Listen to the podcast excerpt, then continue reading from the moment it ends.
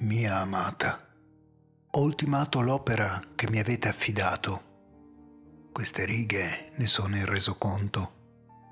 In realtà tutto era già compiuto nell'istante in cui il vostro cuore lo ha desiderato.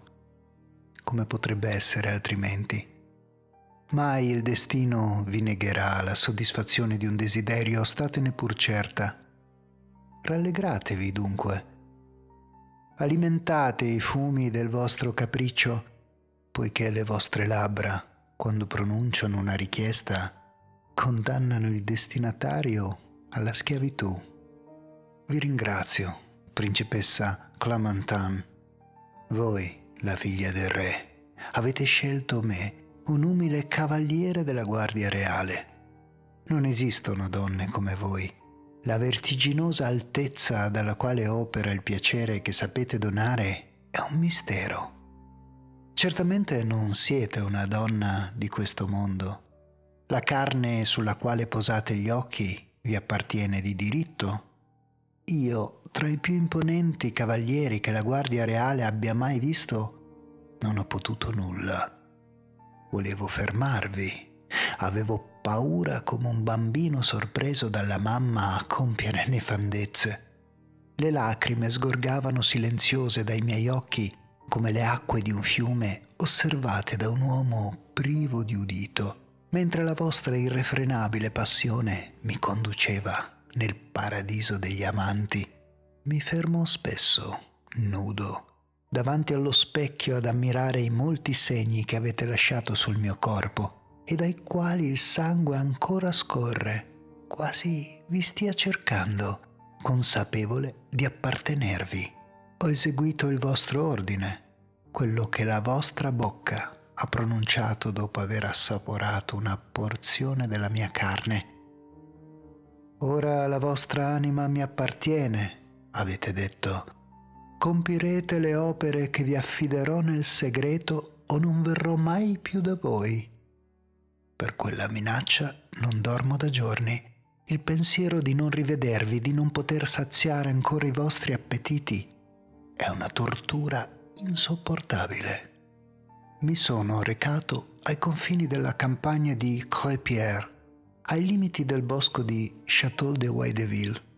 Ho seguito le vostre indicazioni e all'imbrunire ho trovato la piccola dimora, mimetizzata fra le rocce e il muschio il suo abitante mi ha accolto con grande riverenza, che io ho prontamente rifiutato, disgustato dalla sua figura. Era un essere privo di sembianze umane. Aveva delle ampie lacerazioni sulle guance, dalle quali le sue arcate dentali si esibivano come le zanne di un cane ringhioso.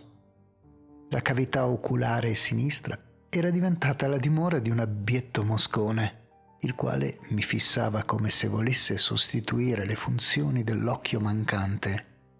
Mi è sembrato addirittura che i suoi movimenti fossero coordinati con quelli dell'occhio destro.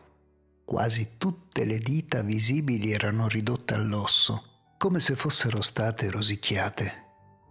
Due grosse cicatrici frastagliate avevano sostituito le areole pettorali. Le braccia erano tempestate di avvallamenti, come piccole buche sulla carne viva. Il resto del tronco era quasi completamente coperto da bende intrise di sangue. Indossava dei pantaloni e dei calzari, ma da come zoppicava lasciava intendere che anche la parte inferiore del corpo non fosse priva di gravi menomazioni.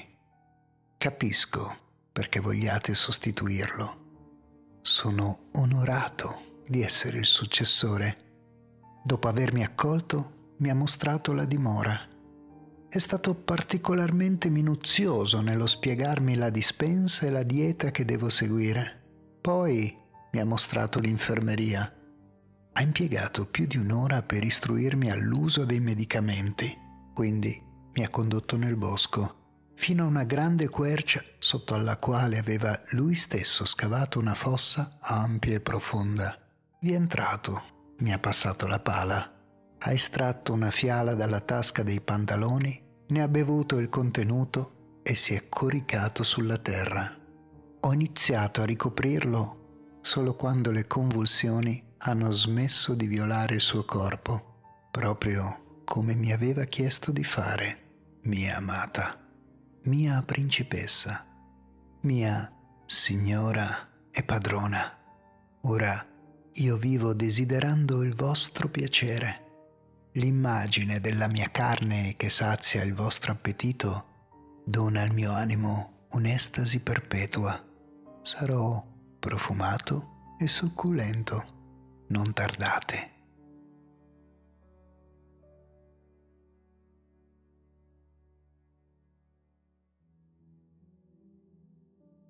Dalla bocca di Clementine un filo di bava, densa come melassa, colò sull'inchiostro della parola succulento, rendendola illeggibile.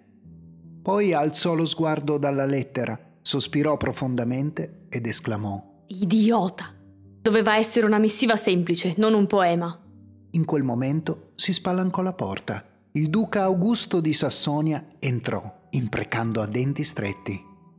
Mi avete spaventata, marito. Cosa succede? chiese la principessa Clementine. Perdonatemi, mia signora, attendo la visita sgradita del peggior ministro di vostro padre.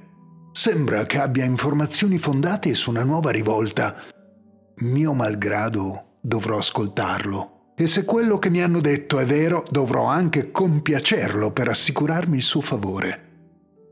Voi potete rimanere, ma di grazia spostatevi in una posizione comoda e discreta, così da lasciare che due uomini discutano senza importunarvi.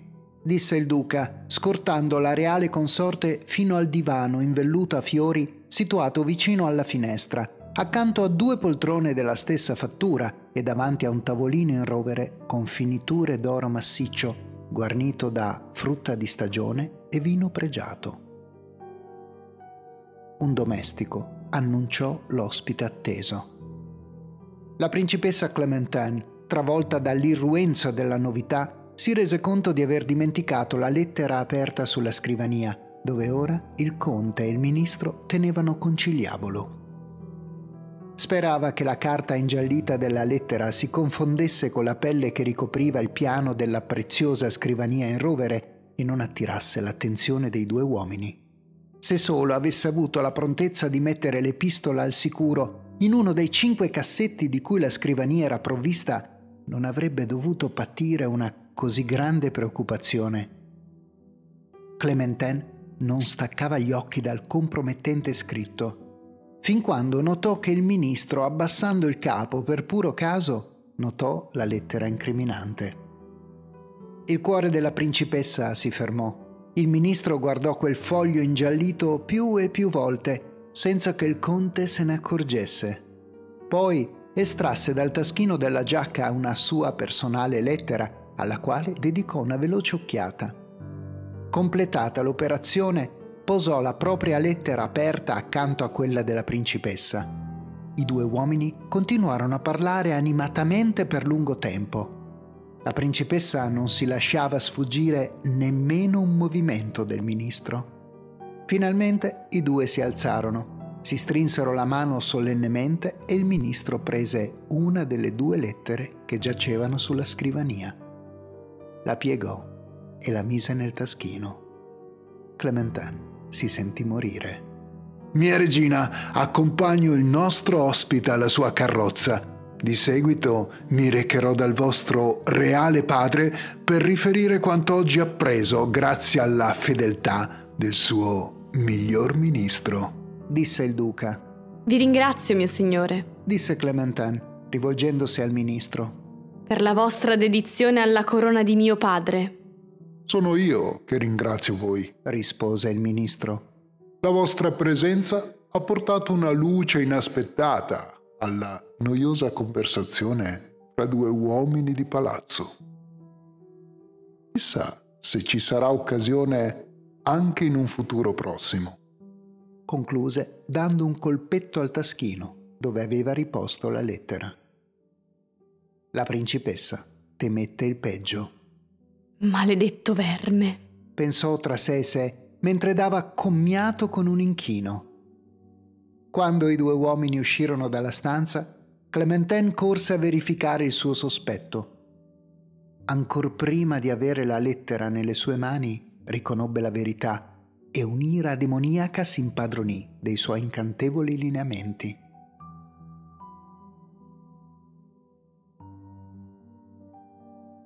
Prefetto, finalmente. Vi sarò eternamente grata. Chiedetemi qualsiasi cosa. esclamò la principessa Clementine, prendendo dalle mani del prefetto la lettera che gli era stata sottratta dal ministro. I due sedevano nel salottino della stanza reale. Principessa, avrei fatto qualunque cosa pur di aiutarla. Ma ditemi, dove la nascondeva? Il prefetto arrossì, senza riuscire a rispondere. Clementine comprese che non lo sapeva. Prefetto, non avrete svelato i nostri segreti a qualcun altro, spero. Oh no, mia signora, nessuno conosce il contenuto della lettera, tranne me. Devo però confessare di aver fallito. Dopo giorni di ricerche nell'appartamento del ministro e dopo aver organizzato più volte degli agguati allo scopo di perquisire la sua persona, mi sono dovuto arrendere alla mia impotenza.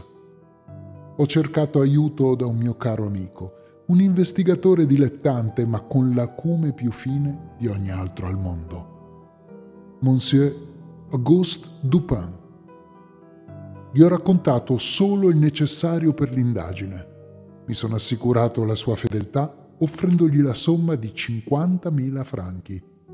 È un gentiluomo, non ha aperto la lettera, ne sono più che certo. Lasciate che vi restituisca il denaro, con l'aggiunta di un'adeguata ricompensa. Esclamò Clementine. Mia principessa, nessuna somma può comparare la vostra gratitudine. Ho comunque ritenuto opportuno comunicare al mio caro amico che per il ritrovamento della lettera avrei ricevuto un'enorme ricompensa, molto più di 50.000 franchi. L'ho fatto solo per non destare sospetti, ma non voglio niente da voi, tranne una cosa, se posso. Il volto del prefetto si fece rosso come quello di una femminuccia assalita dalla vergogna per le proprie nudità. La principessa Clementine si alzò, guardò il prefetto con autorità, dall'alto in basso. Si prepari, mio buon amico. disse. Poi camminò fino alla porta. La serrò per non rischiare sgradite intrusioni. Tornando indietro a passi lenti, con dei veloci e fluenti gesti, si denudò completamente. Il suo corpo candido e voluttuoso illuminava la stanza. Il prefetto, assalito da frenesia incontrollabile, fece altrettanto. Le sue forme flaccide ospitavano numerose cicatrici ed esalavano nauseabonda lussuria, Al culmine del piacere vi divorerò. disse solennemente Clementine. Decidete voi quale parte del vostro corpo mi sazierà. Oh no, mia signora, vi prego, sorprendetemi.